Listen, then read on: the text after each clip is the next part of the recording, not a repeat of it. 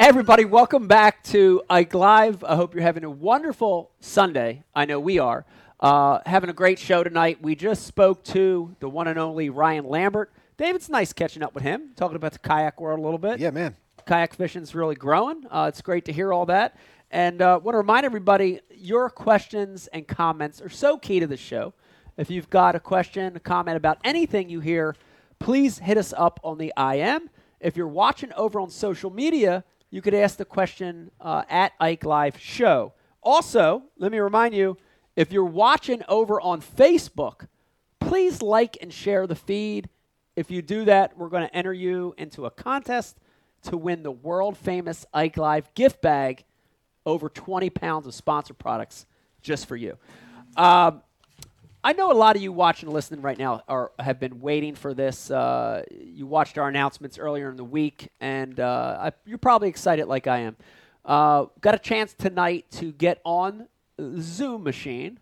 One of the pioneers of uh, of a style of fishing that I've been a fan of for a lot of years, which is swim bait fishing, big bait fishing.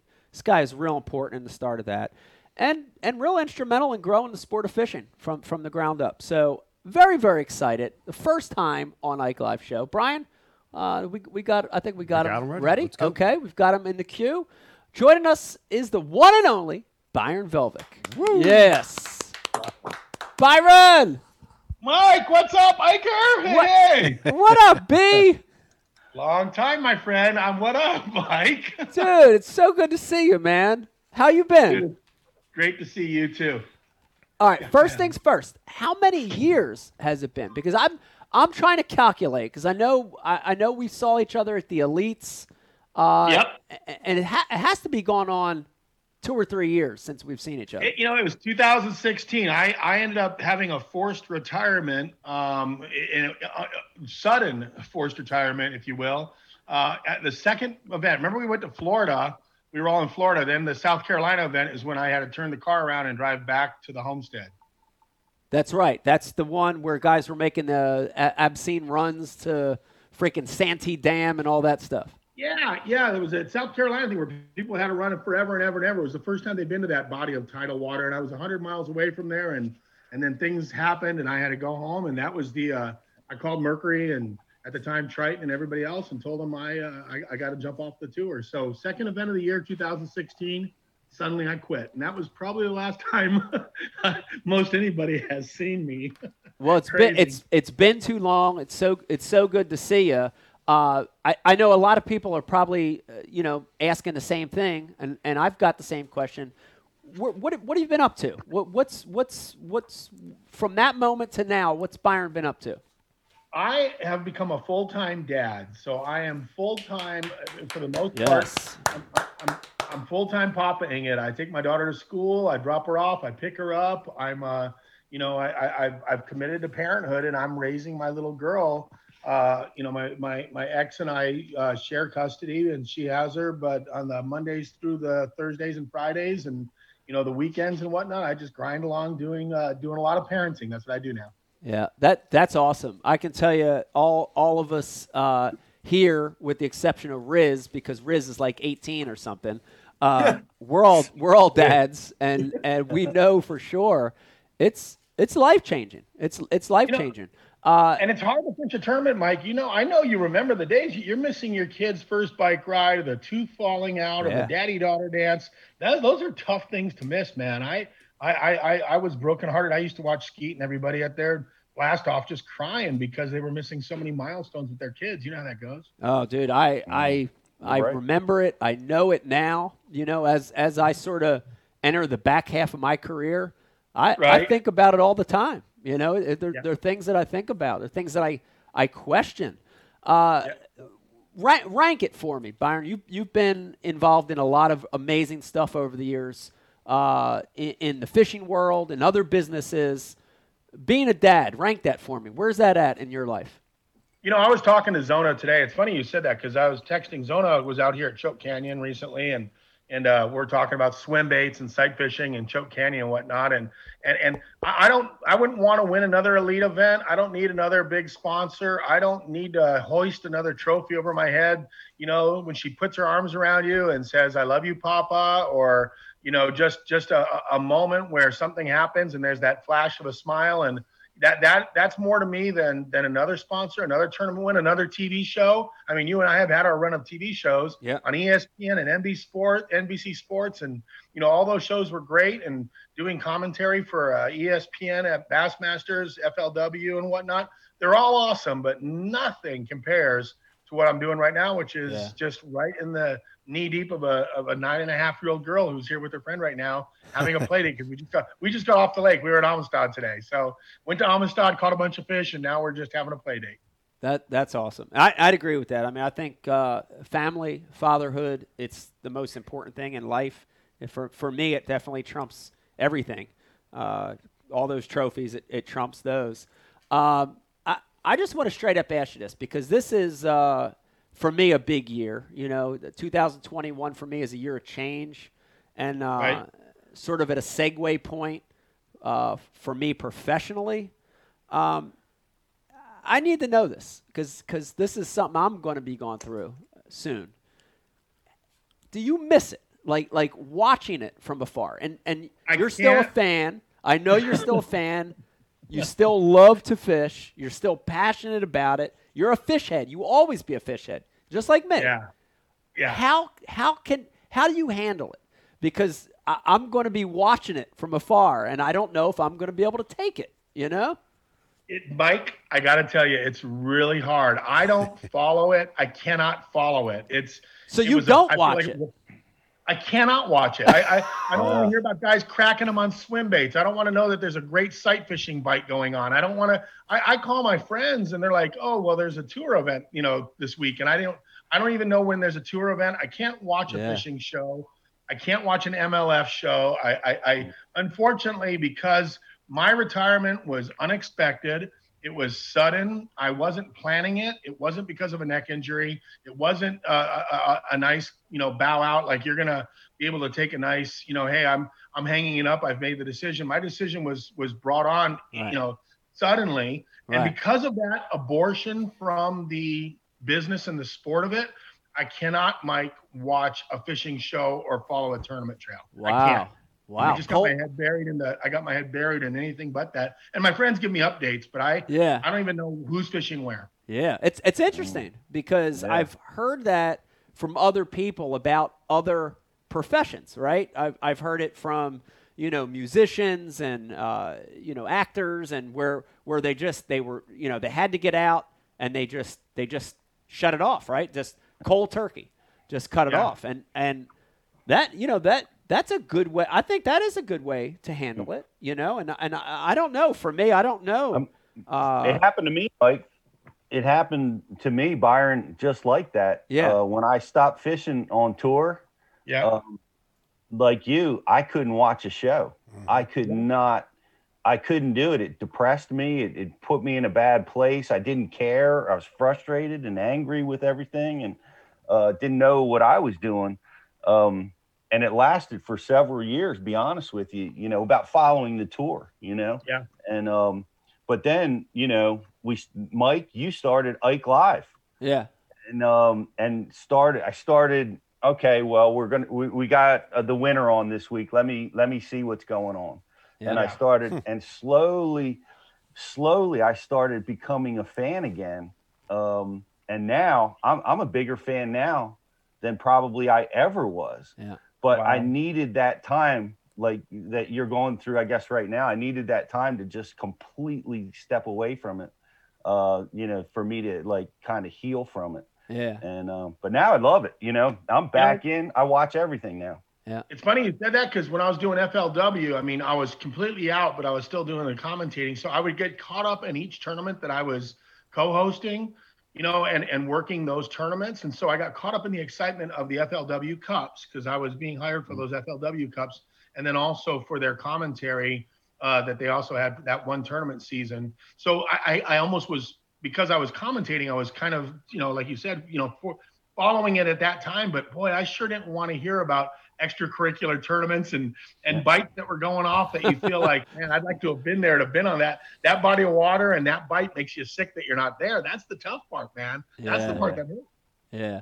Now, I, I do want to ask this. You know, you look at your daughter's nine, and, you know, nine another nine years seems like a long time, but it's actually, you know, as we get older, you know how quick nine years goes.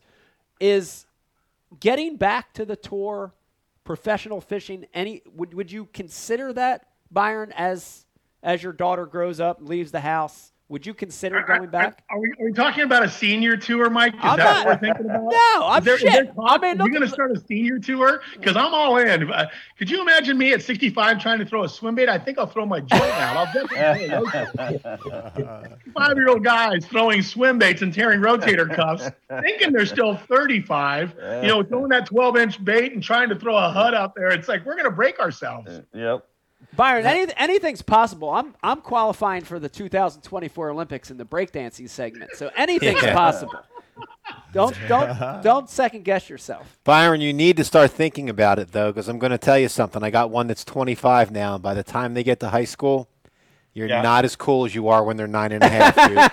I hate to tell you, my friend, I really do, bro. But you need to, need to get that engine tuned up and start thinking. Now, You know, you know what I've you know what I've kind of gotten into, which I think is neat, is I've I've got a couple offers and I've been doing some uh, educational guiding, which is cool. Guys that around the country that just want to learn how to swim bait or sight fish, especially those two things, because those are, those are the two things I've been doing for like 30 plus years. So I get guys that that, that get a hold of me and they'll do a they'll even I'll even fly out to wherever they're at and do a, a sight fishing or swim bait, you know, day on the water. That's that's a neat venue because it's kind of like a tour pro one day guide trip.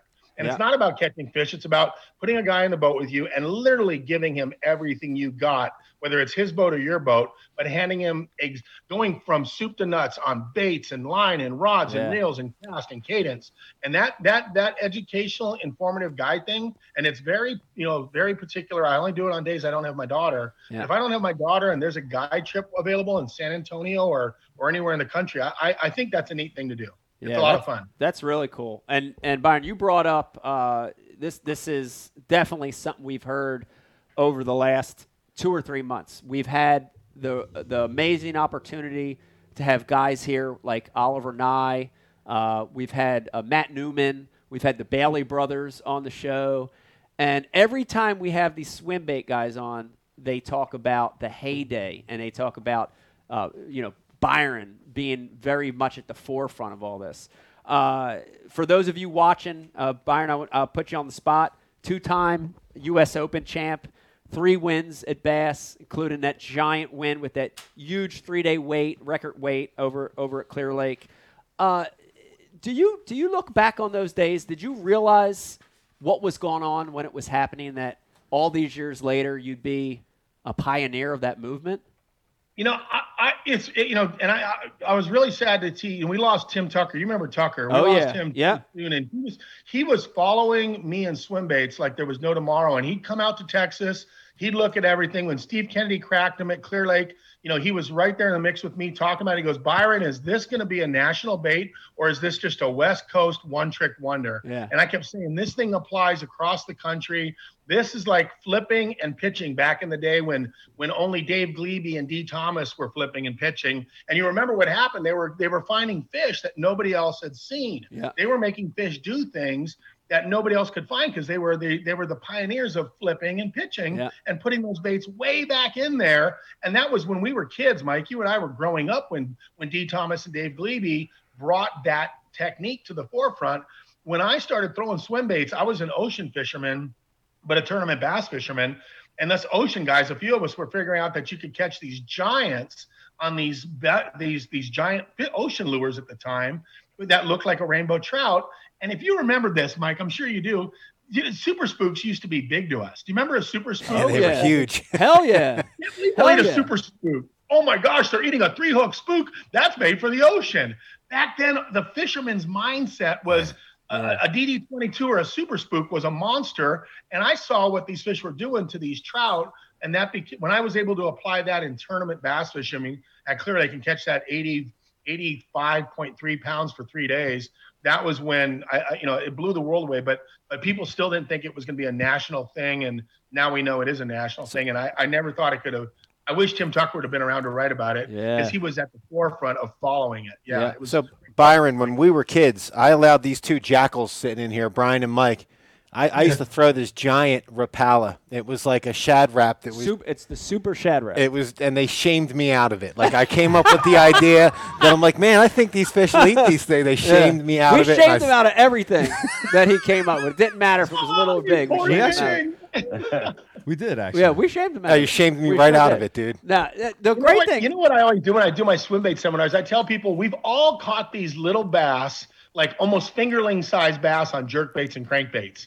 And you say to yourself, what is that little dude doing eating that bait? Yeah. You know what I'm talking? Like a five or six or seven inch bass Yeah. eating a full size lure. And, and I think Rick Clunn said it best when he said, if bass grew to 80 pounds, kids on jet skis would not be safe. Because bass are freaks, aren't they? And an Yeah. 80 pound bass would take a shot at a kid on a jet ski, even though he couldn't eat it, just to just to beat it up. That's Just funny. to I never up. heard And that. That's Yeah. where swim baits came in because you know you're throwing a 10 or 12 inch bait. A bass just wants to annihilate it, kill it, and leave it for dead. But fishermen had never thrown them, and I I could not believe the reaction I used to get on those big baits around the country. When I took that big bait, went around the country, those fish had never seen it. They'd eat it off the side of my boat. They'd chase it to the boat and they would hit themselves against the side of the boat to eat the swim bait off the side of my boat.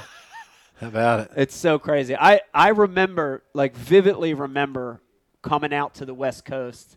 And, uh, Byron, if you remember, we filmed a video called Bi- uh, Big Bait Posse, which is very, it's iconic video now. Like, Yeah. young swim bait kids now look at it like the first skateboarding video ever created, yeah. you know? like like the movie Oh Rad. yeah, like the movie Rad, you Yeah. know. Uh, but I remember going out there, and I remember you, you know, uh, inviting me out there and getting to fish with you, uh, Matt and the Bailey brothers and you guys, and um, I remember looking at that bait and saying, "What in the fuck is this thing?" Like, no, nobody's going to eat this bait, and I got to see the magic of it back then, and uh, it's so neat, you know, to be a part of the sport where you got to see it elevate and elevate.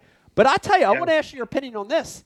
I still, even as much exposure as you've given it, and as the, the the new guys have carried it on, I still don't think it's it's being exploited to its full potential. Do you?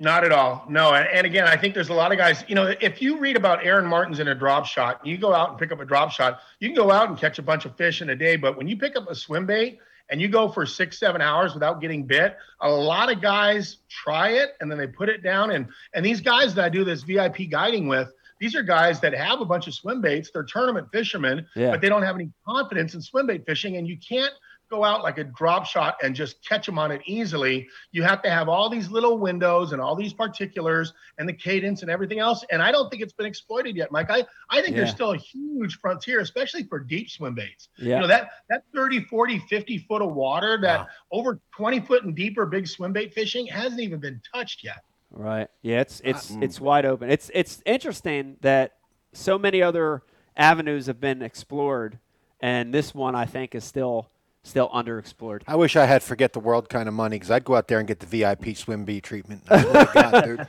You don't, you're telling me you didn't hit the Mega Millions the other day, Dave? I thought that was you. Nah, nah, I wish. One Come on winner. out. That I, wasn't- will do it. Hey, listen, anybody wants to get a hold of me and do this, that, what I like about it is you go out and you show somebody every, you let them show you what they're doing and you say, well, let me tell you what I think you might want to improve on or change. And here's some of the bait, you know, the bait, the way we tune them and the way we tweak them and, and the way it works. And you can, you can pretty much get a guy completely dialed in a day if you just spend a day talking swim baits the whole day. But Yeah. it takes a, you got to almost have somebody show you this because like you said, Mike, it hasn't been figured out by Yeah. so many people it just hasn't been figured out because it's it's not easy to do. Yeah. It's, it's not easy to throw that big bait all day long and believe that you're going to get your arm ripped off. Yeah.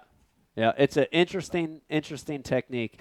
Uh, I want to jump back even further. You know, I, I think a lot of people watching tonight, Byron, uh, watching and listening, they know you from a lot of things. They they know you from your wins on tour. They know you from TV. Uh, you know, they they see you as as the glitzy guy. But I want to jump back and go old school, old school, old school. I want to go way back. In fact, we might even uh, patch in a surprise guest here in a second.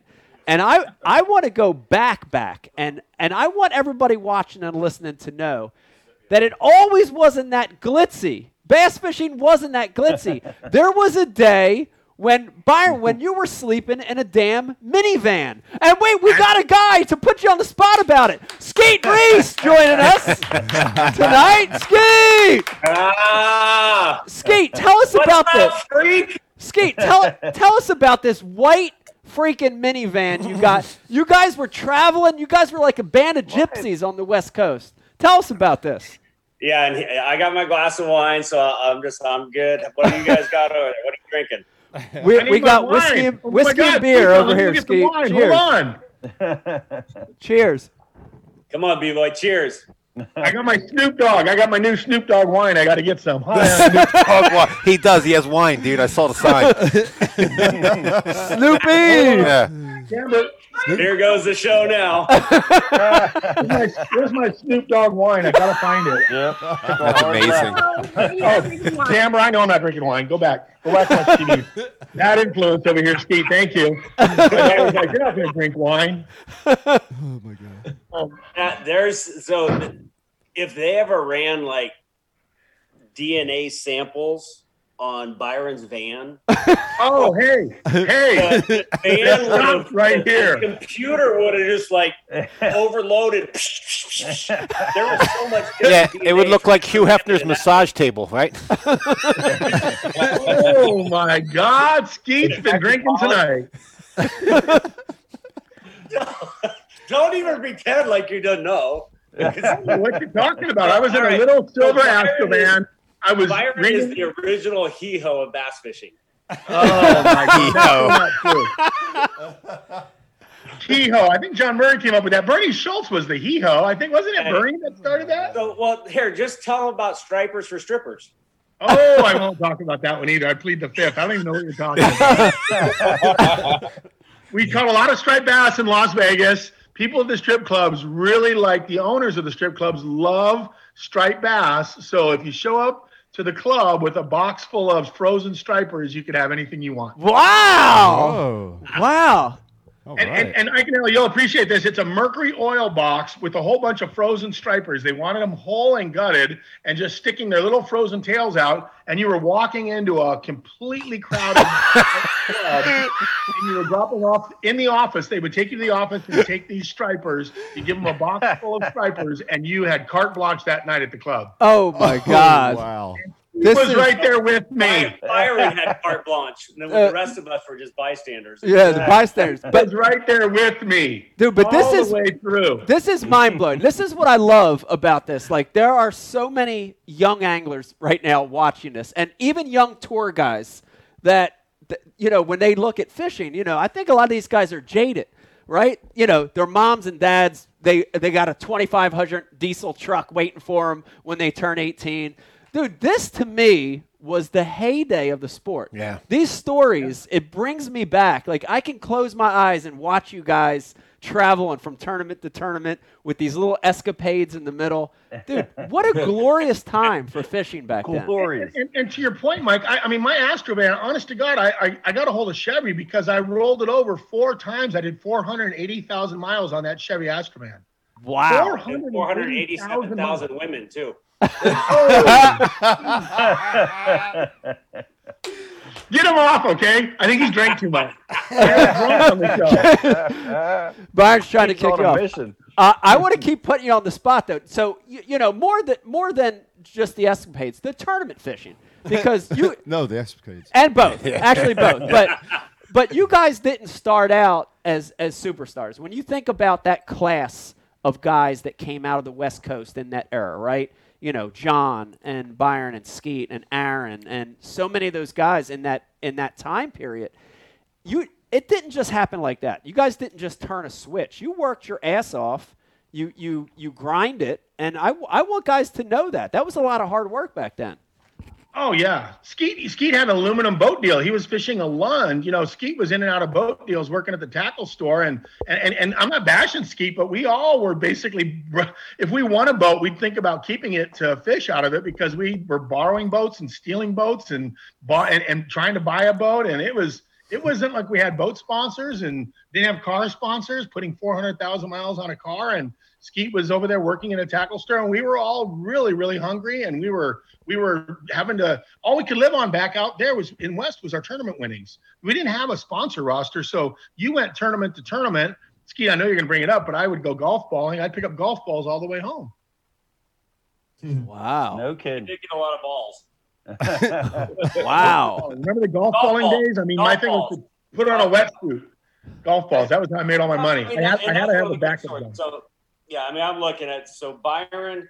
Byron was an inspiration to me growing up. I mean, he he really he mentored me on the swim bait portion of it. Yeah. know, and I was able to take it and have some success with it too. But you know, there was Russ Meyer and Byron were like the only two guys I knew that that had anything like this. You know, swim bait like that. Like, what the hell is that? Yeah. Yeah.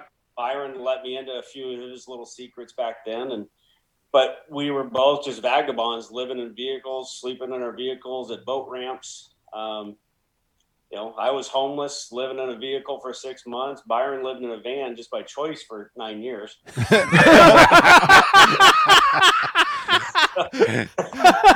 I liked living in that van. It was more comfortable than the Roach motels. We didn't have VRB. Hey, there was no such thing as VRBO back then. You couldn't rent a house. Either you stayed at the, the Regency or whatever it's called, the Goodnight Inn in Eufaula, Alabama, or you slept in your van. At least you knew in your van you weren't going to get bed bugs.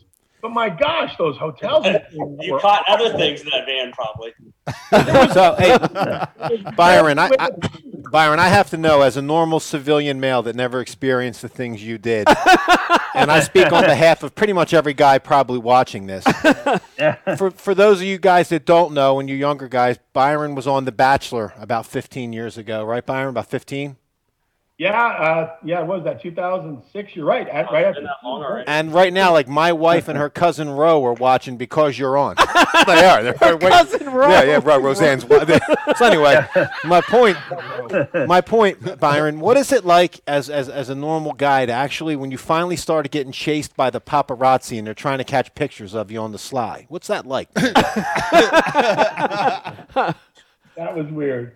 That that that to be. I was a 40 year old divorced bass fisherman. I had had a, a, quick marriage that didn't last very long with no kids, and so I'm back on tour. I'm living to Skeet's point. I'm living in my Astrovan. ABC starts calling me because my friends told me about the show and they threw me in it. I'd never watched the show, and all of us on tour had never watched the show. We watched Jesse James Monster Garage and the Weather Channel before we went to bed. Those were the only two things we watched that I remember. So we're watching just your regular you know, Monster Garage type shows, and and and and and then all of a sudden ABC tells me a dating show, and it shocked me that they picked me to be on that show, and it was the weirdest reality when they put you on private jets and fly you around and give you all these roses and tell you to pick out women, and I would have never in a million years I'd be hanging out with Dennis Miller at the Emmys or being on the View with uh, you know everybody and, and and Jimmy Kimmel and Ellen DeGeneres. That was a weird reality, very weird 15 minutes. For sure. Because I, I drew a co-angler up in Champlain that told an interesting story. He drew you too, and he talked about you dodging paparazzi like in the wee dark hours of the morning, the morning of the Yeah. tournament. Wow.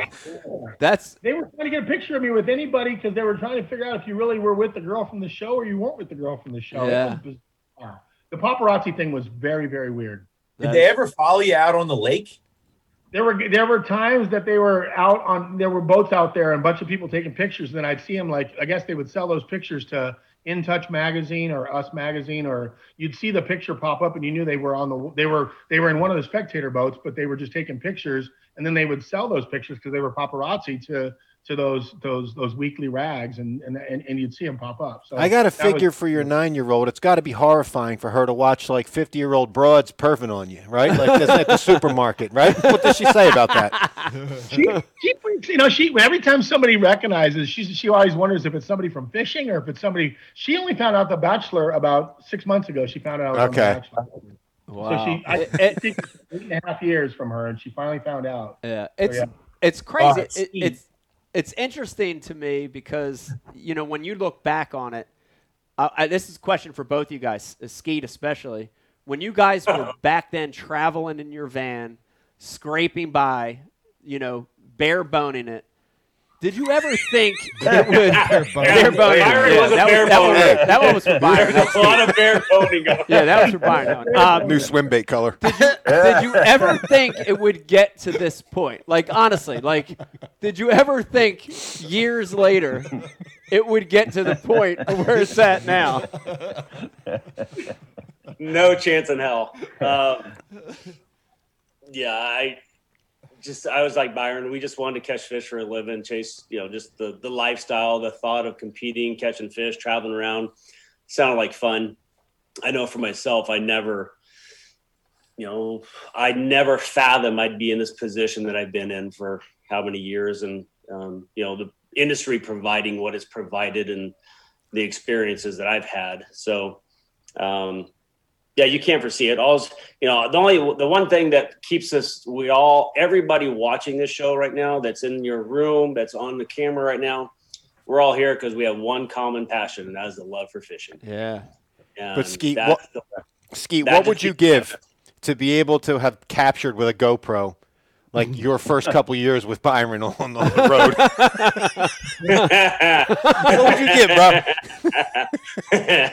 Uh, they make movies of that shit right there.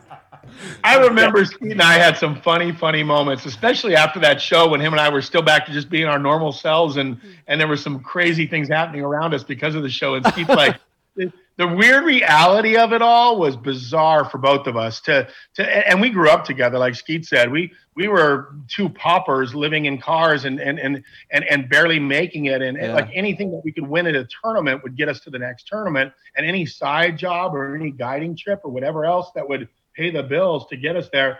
And I, I think we both. My, one of my big epiphanies, and I know you've done it too, Mike, and well, a lot of us have, is go to Japan Yeah. and then you go to Spain, Yeah. and you're sitting going, "Oh my God, I'm in Japan, I'm in Spain, I'm in the Euro Cup, and this is bass fishing." Made us, brought us, take, took us around the world. That's those, those are those moments where you're flying to and from other countries and and and and being treated like a celebrity in those countries because of bass fishing. Hmm, and you're thinking, this is crazy.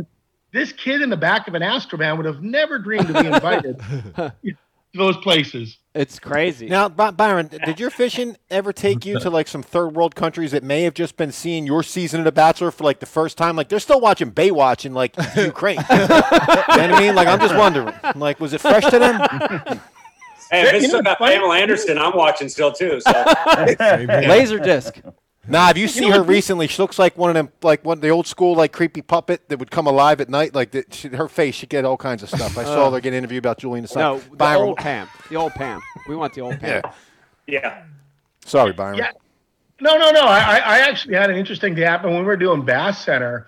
And when when we were doing Bass Center, I, I remember remember Bass in Center. the elevator at ESPN, and a guy freaked out. He goes, "Oh my God!" He goes, "I can't." He, he got on the phone with his wife. They lived in Japan, and they were currently watching The Bachelor, which had already aired Yeah. for us like three years I knew it. before. Wow. and they were wrapped up in it. Yeah, they're they're they're wrapped up in other countries, and it's really weird. You get you get some weird stuff on Facebook from people that are watching it in other countries because it, it does air in other places, and that's bizarre because they're. It, it- it's just weird that it's it's still out there, and even now people recognize you from the show, and I can't believe they would remember you after 15 years. You're like, yeah, dude, that chick like died four years ago. You know what I mean? They don't even know because they're just watching it. you know what I mean? That's messed up. I, I do want to put you guys on the spot about something, which is the the heyday of bass fishing. The heyday of bass fishing, and we've had in the last couple months, we were lucky to have some. So we had Roland on. Yeah. We had Randy Blaukat on the show. We had some real old timers, and we asked them that. We've had some young guys on in the last few months. Uh, we've Oh, asked them the same question. But I want to ask both of you guys, Byron and Skeet. I'm gonna start with you, Skeet. Was that the heyday of bass fishing? That that you know early, uh, late '90s to mid 2000s. You know when all this was going down, when bass fishing was spiking. You know, and and and you know we we were getting mainstream coverage and. You know, Skeet, you were, you know, you were taking rods to the masses and creating a brand. Was that the heyday of bass fishing? Has it peaked, or is the heyday still coming? well, that's a really good question, Mike. Um, I'd like to think that there's still another heyday ahead of us, but I'm uncertain. Um, you know, the, the world's such a different place than it was. Um, I just look as as growing up as a Western angler, Byron and I. I mean, that was our that was that was our living. If you could go win a boat, that's how you survive for a year. Yeah. We used to have three or four tournament trails out here that every tournament you could win a boat. So Right. you might have whatever 12 15 chances to win a boat on the west coast before um, those have pretty much dried up um, you know i'd say since early 2000s those started going away uh, i know from my career i look at you know when you know i think the biggest transformation was when espn purchased bass Yeah. and we had that just that insurgence of the the brand name not that it really moved the needle from a television standpoint because it really didn't, but the perception of it was greater than it had been in a long time. So I think it brought more awareness to it. Obviously, it's yeah, you look at the money that ESPN spent on the TV program from Bass Center and um, you know what Byron was doing. There's yeah, I, I I look at that. I guess it was I don't know 2005 to 2010 range was was pretty epic years for our sport. And I don't know if we'll ever see that again. I know that there's a whole group of people working really hard to make sure that it happens again, is Yeah. trying to make it so happen. I think to say anything otherwise is like a bullshit Hallmark card, Skeet, because nothing's going to beat you being a young man with Byron, kicking broads out the swing door, peeling out of a parking lot, and, and, and popping on the stage on ESPN. Like, how are you going to beat that, dude? Like, you know what I mean? Get out Pretty here. hard to beat. I got to tell you. Get outta here. Pretty hard to You beat. know, Byron's the only one I know has been banned from bass. Yeah. Yeah, I've, I've. I've actually, I, I actually got banned for life from bass at one tournament. I mean, in the heyday, to that point, there were a lot of, and, and- Rick Clunn always complimented me on getting all the rules posted against me. Like, you know, you know, you're doing something right when they make rules to stop you from doing whatever you're doing.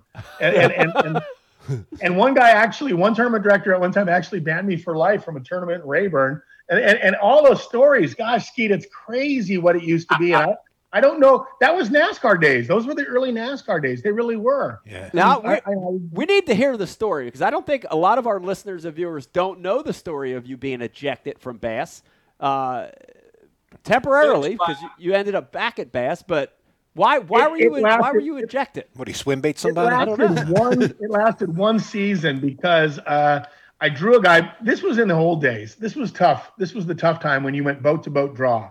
Yeah. So you would draw these guys, and it was pro pro draw, flip a coin for spot, flip a coin for boat. It was a battle, you know. And and sadly, going back on that, I towed my boat. This is not the one I got banned from.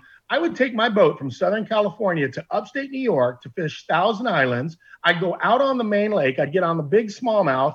I'd meet a guy from Alabama who wanted to go catch largemouth up the other side of the river. We'd flip a coin for boat. We'd flip a coin for spot. I would never make it back to my spot on the on the on the lake with the smallmouth. I'd never get to use my boat because after the first day you're out. And this Right. was the tough times that the young guys don't know about. Yeah. You could tow your boat to New York and never and practice and get a great practice going. And then because of a flip of a coin and a bad draw the first day, Mhm. and you lost the flip of a coin, you never got back to your fish and you never got in your boat again during Yeah. the tournament. Dang. Those were those were insanely tough times. Yeah. That But was Byron, you avoided the question. Well done, Ski. well, that leads me to why I got into it. I, I drew a kid at Rayburn. Should I say his name or not? I don't know. Sure, No, you don't have to say absolutely. It's names. like live. You can say any, any- do anything you want. What does it rhyme I don't even know where he is now, but I'm going to get defamation of character and libel suits. He's probably an attorney somewhere, so I better be careful. Now you can only you can only get defamation if you c- if they can prove uh, any kind of loss came from the, accusation. Now you can say what they did to you and be clean. Trust Here's me. what happened. I drew a kid who who who everybody congratulated me on after I did this, but we got into it because I drew him the first day. I put him on the fish, and I, he really caught a pretty decent bag. And we were I was I caught a decent bag too, but then unfortunately I drew a guy in the top 10 for the second day. So even though I'm in the top 30, 35, I'm in the top 30 at Rayburn, I got a guy that's in the top 10, so I got to go in his boat. I got to go to his fish. And I got and I can't go to my fish. So this little schmuck, and I, I've heard you cuss, so I can use bad words here. prick. This little prick decides to go out, and he knows that I'm not going to be in my boat on my spots. So he goes out and starts milking on day two. I didn't know this was happening until noon. At noon, the guy that I'm with, who's in the top 10, is falling apart. And he goes, You're in the top 30, right? I go, Yeah. He goes, Do you think your fish are going? Because his fish weren't. Yeah. And we're at Rayburn. I go, Yeah, let's go to my fish. They should be fine. Well, guess what? We go to my fish, and I'm having to fight every single main lake point down there at the lower part of uh, of Rayburn with Todd from the first day, and Todd and I are getting into it, and I'm he won't let me get within earshot of him, but he's basically battling me on my own water, having never been there except for with me the first day. End of the second day, I go there, I confront him. Dewey Kendrick tells me to, he goes, You handle it, Byron. I don't have time for it. Mm-hmm. So I decided to handle it. I decided I was going to handle it. I went and approached Todd and I said, Man, I don't know what you were thinking, but you had no right to be on those fish. Those fish were, I took you there yesterday. And he goes, Well, Byron, I had a pretty good bag and I'm going to go back on those fish again tomorrow. And that's when I basically open handedly gave him a like slap on the face. I suppose. Come on. Oh, Dude, you- you went French Hey, duel on him. Yes. and Slapped him in the face. Yes. Damn. yes. And Gangster. any self-respecting Texan would have punched him and knocked him in the dirt, but I gave him I gave him basically a bitch slap, and I said, "Listen," and I wanted to wake him up. I said, "You had no right to be there." It was a bitch slap, and I gave him a bitch slap, and I said, "You had no right to be there yet today. You should have been there. I took you there yesterday. Don't show your ass up there tomorrow." Well, he figured out now if he gets me disqualified, he could fish the spot the next day. He Uh-huh. runs to Dewey Kendrick, and he says. I just got slapped by Byron Velvick.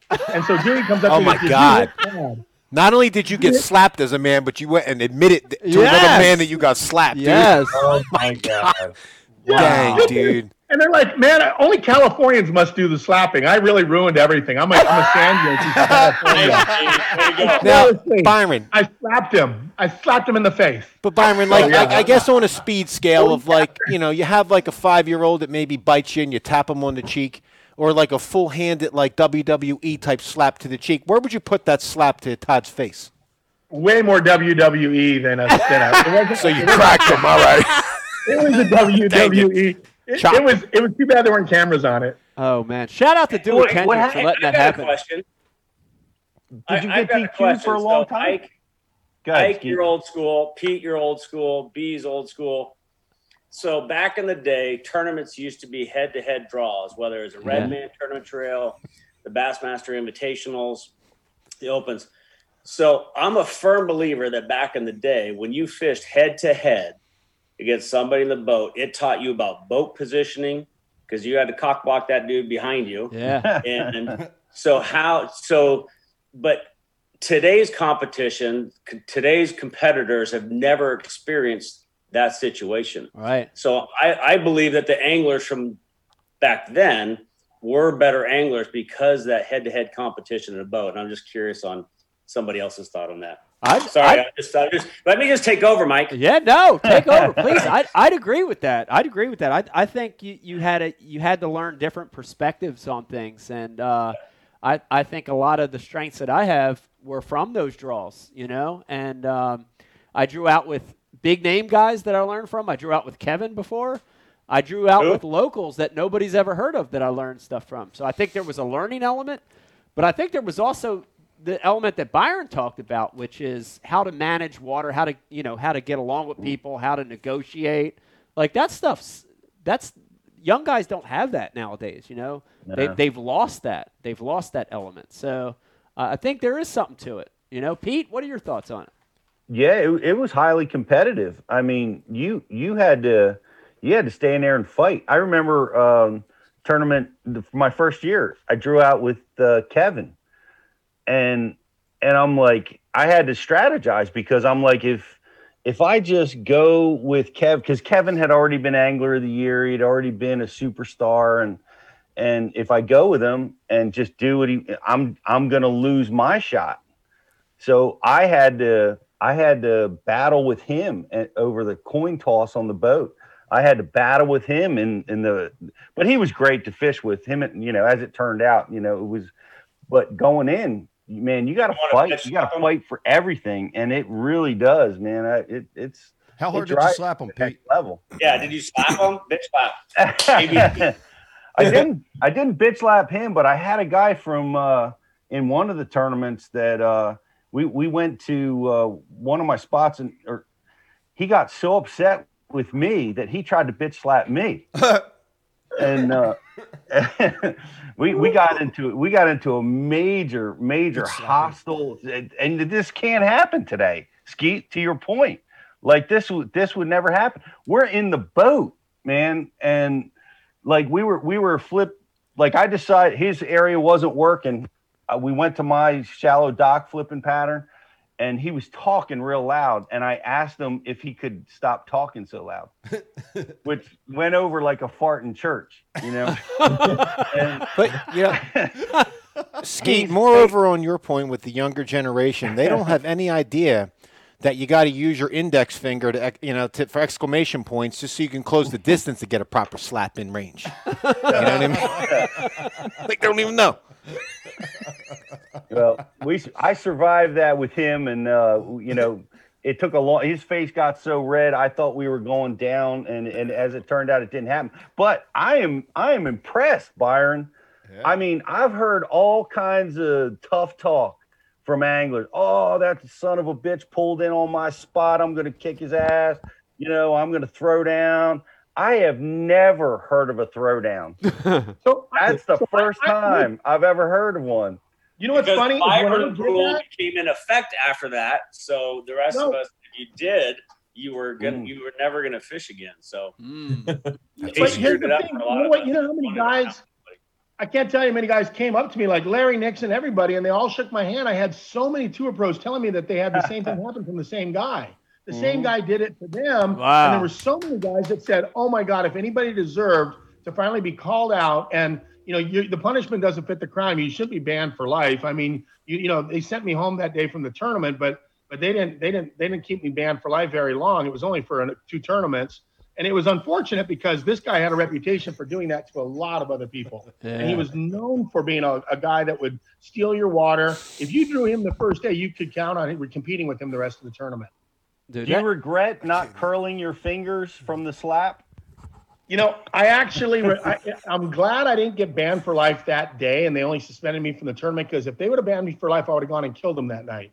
That night, I was really gone looking for him. Oh. I, I slapped him and I drove home, and then they decided to ban me for life. And I'm like, I need to go find this guy because if my fishing days are over It's and got I'm be a not a knuckle bass punch. master because of this guy, yeah. you know, it was it was I, I and people laughed about me. I should have punched him. I should have done this, but I was just trying to get a point across that he didn't need to be on my water. And yeah. you know, I, it was That's it was an animated slap, but it, it got bad. Yeah, I, I That's don't care. I don't care what anybody slap. says. These stories, definitely, in my opinion, these were the heydays of the sport. Like, Yeah. you know, we can never go back to it, right, Skeet? Like, you know, like what we're talking about, we can never go back to that time where this stuff was happening, where they they'd let us go in eight foot waves and lightning storms. We could never go back to that. Those time. are the good old days. the good old days, the wild west. I can't even get back to the you rest know? of this show because this slap took me out, dude. I'm never gonna be able to hear nothing else. I can't stop. Days ruined. That's all I want to talk about is this. You're, you're just talking about the slap. It's like-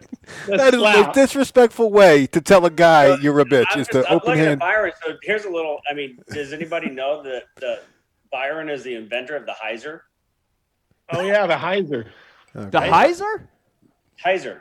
No. It's He takes all his hats and cuts them into visors. Oh, the yes. Oh wow. wow, that's true. Yeah, but he had good hair It for started, that. Like it started with this hat right here. This is a Mercury. This is an old Mercury Black Max hat. And I used to use this, you know, the US Open. I still fish the US Open, and the US Open's every year. Now it's in October, thank goodness. But when the US Open used to be in July, under contract, you're supposed to wear a black Mercury hat. Well, it's a thousand degrees at Lake Mead in July. So I was cutting the top off them. And then I came to realize that with when you cut the top off a hat, it's more aerodynamic and it doesn't it doesn't blow off. The wind actually blows up under and you don't lose your hat when you're wearing this thing. You can drive this at 75 miles an hour and it stays That's right where it's bullshit. Byron. You wanted your flow to blow in the air. That too. yeah, but Skeet, was he your influence for wearing a visor all the time, everywhere? Uh, I did wear a visor for a long time. You wore a hyzer just like Scott Martin and I everybody did. else. Yeah, but you're you're the, the you're you're the originator. So. If you guys got glorious hair, it's no different than guys with good arms that wear like sleeveless shirts. Like your your hair is your arms. You know what I mean? you got good hair. They got great hair. hair. That's true. They do have good hair. they do have good hair. Oh, look at that. Yeah, look at that thing. Locks. That's unbelievable. Uh, why I have you, Skeet, I know you, you have to run in a bit. Why I have you here, I do want to bring up something else. Uh, I want to talk something else about you guys, which is the West Coast guys, the West Coast anglers, including West Coast techniques. And I, we had this conversation with Cody Meyer a, a few few months ago on the show. It's unbelievable how many great, talented anglers are put out of the West Coast. These techniques, swim baiting, finessing, drop shotting, all these amazing techniques. Why is it then that the West Coast still seems like it gets a bad rap? Like I can never wrap my hands around why the West Coast doesn't get the credit it's due. Why is that? Well, I I think it has gotten the credits due because you look at the anglers that have come from the West Coast and over the last 20 years, we've made a hell of an impact on the sport. Yeah. So Yeah. anybody that's denying what uh, myself or Byron or Aaron or Dean or John or anybody that's done, um, they're in denial because yeah, we you know we've re and it goes back to the the Dee Thomas, the Dave Gliebe days. You know, Dee Thomas, the, original, the godfather of flipping.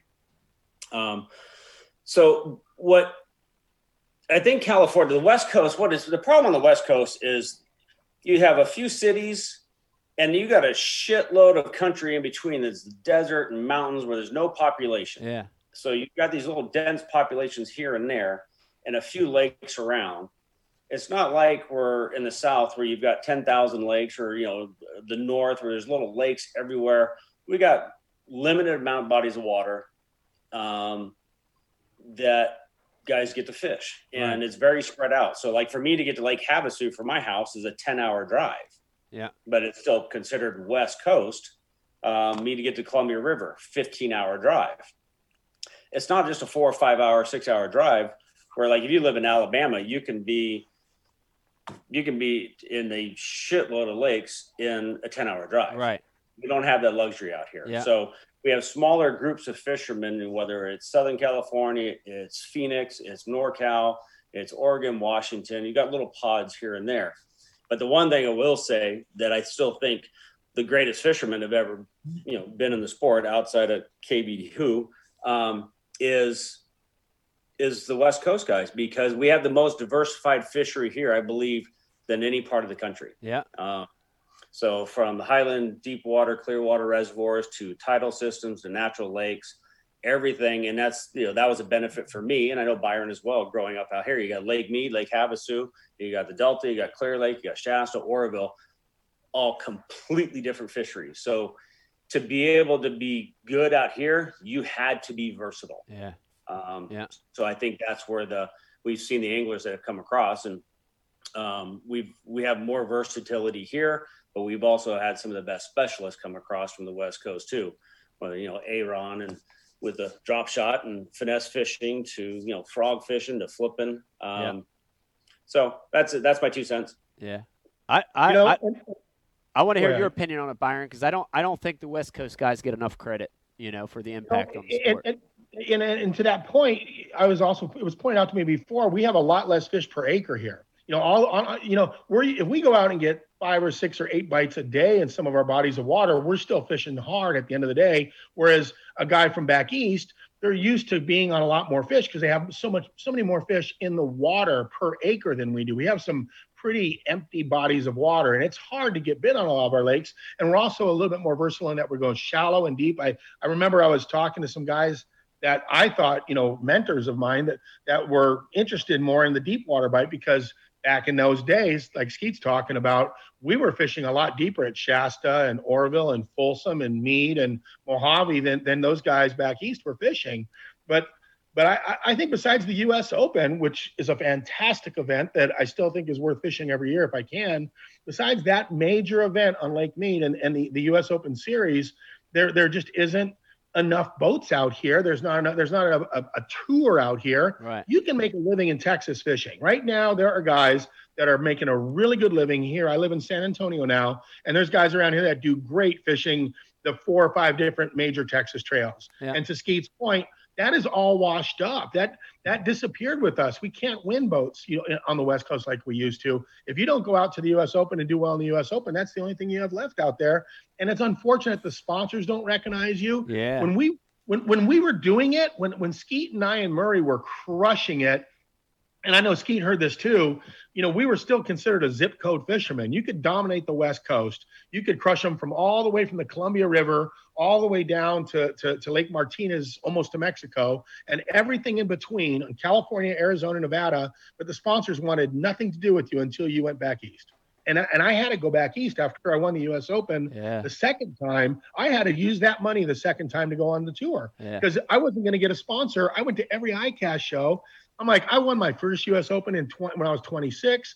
I won the second U.S. Open when I'm like 33, and I can't get a sponsor unless I go back east. And they all told me that, and and that was unfortunate. And I think that's that's that's the struggle, Mike. To your point, that that is the struggle. You can be a really good, proficient, fantastic West Coast fisherman, Yeah. but unless you do like you know Brett Hite, Brett Ehrler, you know Skeet, I Murray, you know Yeah. uh, Aaron, everybody, Yeah. we don't go back east. They they'll never hear about us. Yeah. Why? Why? Uh, this is a question for Skeet and Byron too. Why? Why won't the national trails keep going back out west?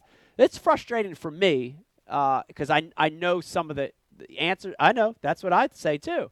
Uh, I know some of the answers that you'll get from anglers, but dude, the fisheries out there, the history, like why every other year at least won't these national trails go west? Why is that happening? Skeet? Uh, it's it's hundred percent business right now. Um, there's there's a whole group of anglers out here that would like to support it and be involved with it, but it's the leagues, the expense for a league to come out here to the West Coast, their expenses double. And right now we are in the world. Obviously, this 2020 was a shit show for everybody, not knowing what's going on, finances, economic impacts. Yeah. Um, and, you know, we're we're in the world of P and Ls and spreadsheets, and every business is okay. So, if it costs them an extra ten or twenty thousand dollars to come out here for a series of events, that that goes against the bottom line. I don't like it. I don't agree with it because there's such a huge community of fishermen still on the West Coast out here that Yeah. want to support Yep. a league, a, a sport, the industry. Um, so I'm I'm hoping that we're going to get past that point because it is yeah there's and and I want that because Byron and I I mean we've made livings and careers being West Coast anglers and I want to I, I want that opportunity for more anglers in the future out here so Yeah. I'm fighting every year to make sure that someday we're going to get back out here on a consistent basis. Yeah. Yep. I what hope so. about what about participation? I gotta I gotta call you to the carpet on this, uh, West Coast when they have the opens or the FLW, you know, tournaments out there. The participation by the California anglers is low. You know, that's that that was during the that was during a bad recession in the economy. Right now, the US Open is 250 boats full every time. They got 230 boats for next year's open already, $1600 entry fee, and these guys are filling up and there's a waiting list. For one tournament, the one US Open on Lake Mead, there's a waiting list to get on it. I barely got in last year. I I, I got in at the last minute because a couple of guys dropped out and I didn't think I was going to get in. And I was actually, I saw a window with my daughter being with her mom where I could actually drive out there and fish the open. But there is the, to Skeet's point, there is the anglers. They came from Nevada, Arizona, Oregon, Washington to the U.S. Open last year, and, and they'll fill it up again this year 250 boats, 300 boats, and they'll fill it all the way up. Yeah. And I, I don't, I believe we can get 100, 150 boats in a tournament out here, whether it's an, you know, whether it's a Toyota series, whatever it might be. You know, the fact, the reality is the, the cost of living on the West Coast is way greater than the rest of the country. Um, so disposable income, I think, is tighter for a lot of people, even though salaries can be higher. Yeah. Um, it's and we're still dealing with it's fishing is not a way of life on the west coast fishing and hunting is a way of life through you know once you get east of the mississippi river it's that's a way of life the Yeah. south and and so um it's bred into the kids a whole lot more than it is out here but on the flip side there's a shitload of kids in high school programs fishing programs on the west coast these days yeah. so there's there's Nice. tons of anglers coming up that want an opportunity, Yeah. and the tournament trails that are that are here are doing well and thriving, and the numbers are good. Uh, so I still believe there's plenty of opportunity Um, you know, are we going to have 250 boats on a on a regular tour event? You know, whether Toyota Series, probably not, not Right. at this point in time. But I still believe that it's a viable it's a viable consumer base out here, and a you know we still I think California has is the second largest fishing license sales state in the United States, second to Texas. Um, so there's a lot of anglers here. Yeah. Um, it- it's, it's getting past the leagues to get past their P and Ls to, you know, say, look, we gotta we gotta support Yeah. uh, those that are supporting us. Yeah. Well, I, I hope uh, for me for one, I hope I hope I want to see a regular return to the West Coast. I hope that happens. All right, I real quick. Uh, this this is Ike Live. There's only one rule in Ike Live, and that is you have to be truthful. Uh, Byron, this is going to be. I'm going to start with you, and then Skeet. I got the same question for you, and I'm gonna I'm gonna let you guys put each other on the spot. I know we heard some great stories already, but here it is. Byron, give us one story about Skeet that nobody knows about. That's a great story. Ready, go. Keep in mind, he he he he was pretty harsh early on. on That's right. That's why I picked you first because he already talked about some of the great stories about you. So we need to hear a Skeet story that's epic. He That- wasn't slapping Byron. He came out punching. Remember that, all right? I don't know how many people know Skeet actually worked at a uh, mail at, at a Chippendales. I mean, I don't know if it's well known, but he was. I'm not saying he was actually dancing, even though supposedly he was MC Hammer's backup dancer. Oh! dancer. True story. He was friends with MC Hammer, and they used to do the "Don't touch this thing" and wobble around their pants together. But then I heard that segued into some maybe bartender or waiter at a Chippendales venue. But wherever the girls go for dancing for dollars, Skeet was there. Skeet was involved with the dancing for dollars for women, and I can guarantee you he's had a couple dollars stuck in his g-string. Yes. Yeah. Oh no, I Skeet. know for a fact Skeet used to dance for some dollars. Yes. All right, Skeet, you're up. There you go. hey, things we do for money. I want to say I really enjoyed being Skeet's friend all these years. I'm sad to see it end tonight. well, that was a good one. That's going to be hard to follow up, Skeet. But I know, uh, gotta be. I I can think of like just my time knowing Byron. I can think of a couple hundred amazing stories that no one's ever heard. But give us give us one. Give us a great story or or something that happened over the years that no one knows about with Byron. Oof. um, so easy on me. I kept it PG rated. I'll, I'll keep it pretty benign. So I, um, yeah, I'm, I'm fast forwarding a little bit, a few years to bachelor years. I think the most entertaining portion for it, like for Murray and I, was so we know Byron, and we've been in clubs, and the hottest women in the entire club, the hottest blondes you could ever imagine, like 10 pluses, would be frothing over Byron. Fabio over in the corner with the trench coat, the long hair. It's true. He's just eating, I seen and I got to see this and a- myself. you know, and it's like so. Here's just these mega hot blondes. Byron doesn't like blondes, so we're watching The Bachelor. So they got you know they got all these hot blondes on there crawling all over, trying to make out with them. And, and Byron, John, and I are like, Murray's like, that ain't gonna happen. She's not dark enough. the darker the skin, the darker the skin, the darker the hair, the more Byron was engaged. So that's Wow. about Byron. All right. Ow. Wow. To have that. Great To, to be selective. Dude, be selective. Dave, Oh, Dave, he, he, he, he was selective. dude. Well, I shouldn't say that. Sometimes his culling, was good. His culling process was pretty questionable at times. I mean, I would We've call that all been discriminatory. Somewhere we didn't call properly. We've all made mistakes in calling. I know Ike Nelly has too. I thought, let's go to Ike Nelly on calling, okay? I'm going to tell you, Oh my God. Oh, that's so awesome. Dave. we've to- all uh, been around the country and we've all made mistakes in calling. I am not going to go any further than that. No, there's a lot of people that never had a chance to make a mistake, dude. I think you're a little wrong Yeah. about that. And There's a lot of us that never and- had that mistake. And here's the thing: most of us, mere mortals, Yeah. we're we're calling like two and three pounders. You know, what's it like He to be calling calling ten 10. pounders all Yeah. the time. At, you, you know, Not even calling them. You ain't even casting at them. you're not even casting at them. Because you don't even care about them. They're just tens. Yeah. You want the twelves and thirteens. Me, I'm Darker looking, ones. dude. I'm looking for like a pound and a halfer. I'm, ha- I'm happy with the one eight. I don't give a shit. He's hunting for dark 15s. Love you, Byron. Love you, Pete. Thanks. All right, so the message board, the message board has to know. Skeet Reese, you had you had fishing rods, but we need to know who handed out more rods for those years on tour. That's a good question. Who handed out more rods? Who Uh-huh. gave out the yeah? Who who gave out more rods for those for those years on tour? Uh, Byron gave out his rod a lot more. That's a setup.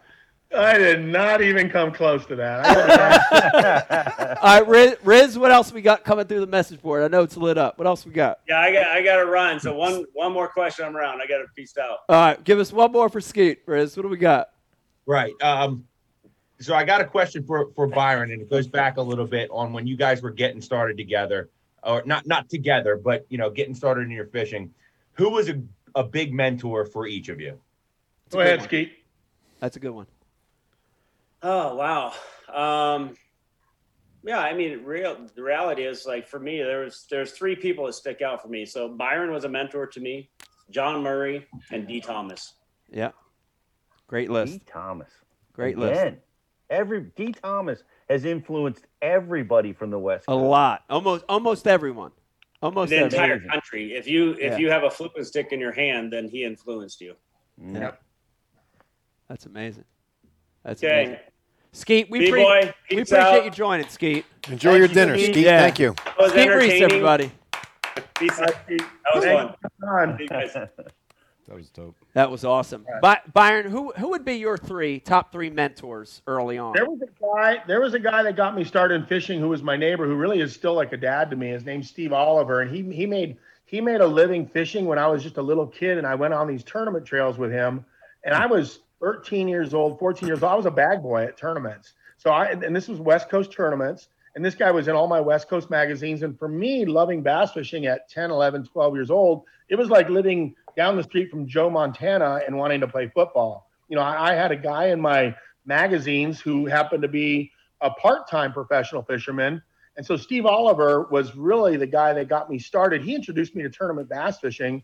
And again, like I said, he would take me to all the tournaments around the Western United States in the camper. And I was fishing off the bank during the day and I would keep track of all the fish I caught off the bank around the marina, you know, and I was lighting them up and I felt I could beat everybody. So I was getting a lot of confidence from it. But he was just, and he always tried to explain, hey, you're not even in a boat. You're just fishing around a marina. You don't understand. But I was 10, 11, 12, 13 years old. I was happy to work the bags and hand out bags to all the pros, ask for their autographs. And so Steve got me into professional fishing. And then Rick Clunn actually met me at the US Open. I drew Rick Clunn twice at the US Open, and I drew Gary Klein as well. And when I drew Rick, I was in college, and he kind of, after I won it, no, I almost won it when I was 24. I got like third or fourth, and he knew what happened to me, and he knew the story of me drawing a guy on the last day that that that wouldn't even let me go back to the fish. And Rick Clunn was fishing the area, and on the last day of the U.S. Open, he goes, "Where were you?" And I was in second actually, going into the last day of the U.S. Open, and I drew a guy that was in 50th. And again, he flipped a coin against me. He uh, wanted to fish out of his boat, and I didn't get to go to my fish. And that was a really bad deal, you know, being in second place for the U.S. Yeah. Open. So Rick Clunn talked me into doing it professionally, and he's the one that said, "You need to go back east. You know, you're a talented young angler. You're in your mid 20s, and you know you shouldn't you shouldn't be in second place in the U.S. Open and not be able to go back to your fish because of a, of a flip of a coin and a bad partner." So he became my mentor for sponsors, and he became my mentor. And to this day, I still talk to Rick regularly. But Rick Clunn was truly, as a young man, Yeah. the person that helped me see my way through this sport. Yeah, that that's awesome because I think for a lot of us, Byron over here on the East Coast too, even though we didn't have that personal connection with Rick, he was very inspirational for a lot of us too, uh, as we were young anglers. So it's awesome to hear that. Byron, I got a question, and it don't pertain to fishing. I want to know what is the funniest. Like, th- so I need you to answer this not as the stud that you are. Answer it to mere mortal men like myself and everyone here that never had broads falling all over them. Okay. what is the funniest post bachelor like stalker weird thing? Do you have anything funny you could think of that like a, like a chick came up and did to you? You know, I, I got a funny story during right after the Bachelor. It's kind of weird that it's turned out to be this, but I was in the green room for the for I was doing. They flew me to New York, and this is it wasn't stalker crazy chick woman. But I got a couple of those that are worth telling, but but it was really weird. Fast forward to where we are now. I'm in a green room, and Lenny Kravitz is sitting across from me playing guitar, and he's ignoring everybody because Lenny Kravitz is too cool for school and doesn't talk to anybody in the green room. But sitting next to me is Melania Trump and she's having this ongoing conversation with me about who I picked. And she tells me Donald is convinced I picked the brunette, but she thinks I picked the blonde, and she can see the love. And she gets Donald Trump on the phone, and I talk to Donald Trump, and I an ABC handler sitting next to me, so I can't say anything to either of them. Not that I would, but I'm thinking to myself, and this is pre-presidential. This is back when he was just for The Apprentice, but I'm kind of freaking out that Melania and Donald are having a very animated conversation about who I picked on The Bachelor, and she went so far as to get him on the phone and have me talk to him, and and and and and, and go back and forth trying to read me to figure out if I picked the blonde or brunette before the final rose ceremony. That was a weird, weird moment in my life to have Lenny Kravitz playing guitar and Melania and Donald Trump on the phone and sitting next to me. Is That she was the- stunning in person? stunning. Oh my Yeah. God, stunning. Yes. And and and and and I could oh geez, I could I could go on about the story, but yeah, she was wearing a very she top, sheer top with nothing underneath, and I was staring at anyway. it- yeah, she's beautiful. No, keep going. Keep going. Wow. beautiful. Paint the picture. I saw Wow. everything. I saw everything from the waist up, and I was impressed. Now is this pre Barron? Pre what? Pre Barron before she had a kid? Before she had Barron? Oh yeah, yeah, yeah. No, Yeah. this was 15 years ago. Okay. Wow. Can you I imagine? know. Wanna Story. paint a picture? They, they, it's before they had a kid. They were, I think they they were grooming her to be on the View, and I was on the View with her. But they were, she was going to be a host of the View, so she was doing multiple segments on the View with Barbara Walters and everybody. And I'm glad she didn't go Goldberg, on there was with doing the those I was there doing the Hyenas. View. You're glad she didn't go She, she speaks five languages. She's too good for those hyenas. They're wretched. They're wretched demons. They're fucking, don't get me started. Stunning woman, very elegant. And then yeah. Yeah. I've had there were some stalker people that would wake you up on the airplane. You know when you get an airplane and you get a seat and you go to bed and you're happy you have a whole row. And as soon as the thing would say seatbelts can come off, you would have a woman come over and wake you up to talk about The Bachelor. Wow. times. And they shake you. They come over and they sit down next to you. Now that the plane's landed off in 30,000 feet, and they wake you, and you got your head down and you're sleeping, and they shake you and they want to talk about The Bachelor and why you didn't pick somebody and who you're going to pick next week. Like they think it's live. Wow. See now, Byron, here's where your handsome privilege uh, oozes. Like none of us get a seat by ourselves. We never have rows. I got the fat guy on one side and the, the rotten, smelly kid that smells like syrup on the other side. All right. Syrup. It's like there you go already with the. I got the whole row to myself, sleeping. And and Dave's also only been on two flights his whole life. So Get out of here. one to Disney and one to South Brunswick. That was it. Uh, uh, Byron, can I ask you? Can you? Can you? We've got one more segment coming up. Can you hold on with Yeah. us? We'd love to talk with you for about ten more minutes in our last segment. Can you hang Sure, in with us? absolutely. I'll go check on my daughter and her friend, and I think we're good. Okay. All right. Can you be on every show from here on out too? Yes, that too. Uh, all right, listen, everybody. Uh, if you're watching right now, you're watching the one and only Byron Velvick. Hang in there with us. We're going to take a little break. When we come back, our last segment with the one and only Byron Velvick. Byron Velvick. Hi, today we're going chest to chest in the Dr. Squatch lather test.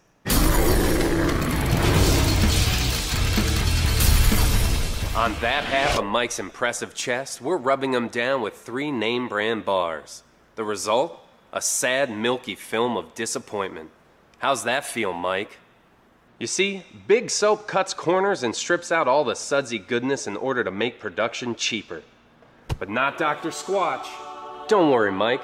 Dr. Squatch soap retains all the natural ingredients, which creates a rich, foamy lather, leaving your skin healthy, soft, and clean. Ooh, looks like Squatch is taking over this peck party. How do you feel now, Mike? Dr. Squatch Natural Soap. When we say it lathers, it fing lathers. You deserve glorious lather. Take the lather challenge for yourself today. Four and a half inch drop shot worm. Bama bug. Finesse jig, PB and J. Give me something hard. Hey, KVD here. I didn't always know this much about fishing. Three aught, no four aught EWG worm hook. In fact, there was a time when I couldn't tell the difference between a jerk bait and a stick bait. But then I signed up for Mystery Tackle Box, the original monthly tackle subscription. And now I know more about fishing than I do about calculus. And he knows a lot about calculus. Plus, I get amazing extras like free fishing magazines. October 2016. Featured article Four Places to Throw a Frog. Exclusive decals. Zombie bass. And how to videos for all the great baits I receive. How to tune a crankbait. Is that underwater footage I smell? I got goosebumps. So, if you're looking to develop enhanced fishing abilities like me, or you just like getting new tackle every month, go to mysterytacklebox.com and get your box today.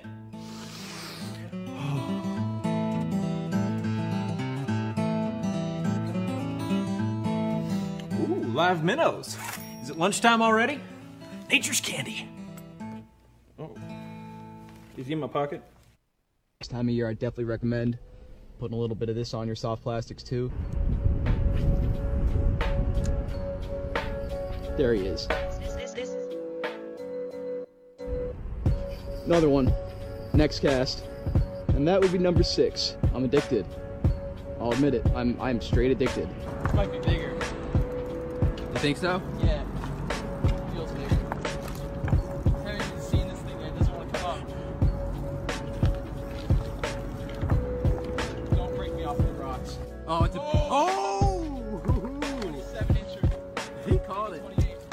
My god, that's such a healthy fish. Look at the size.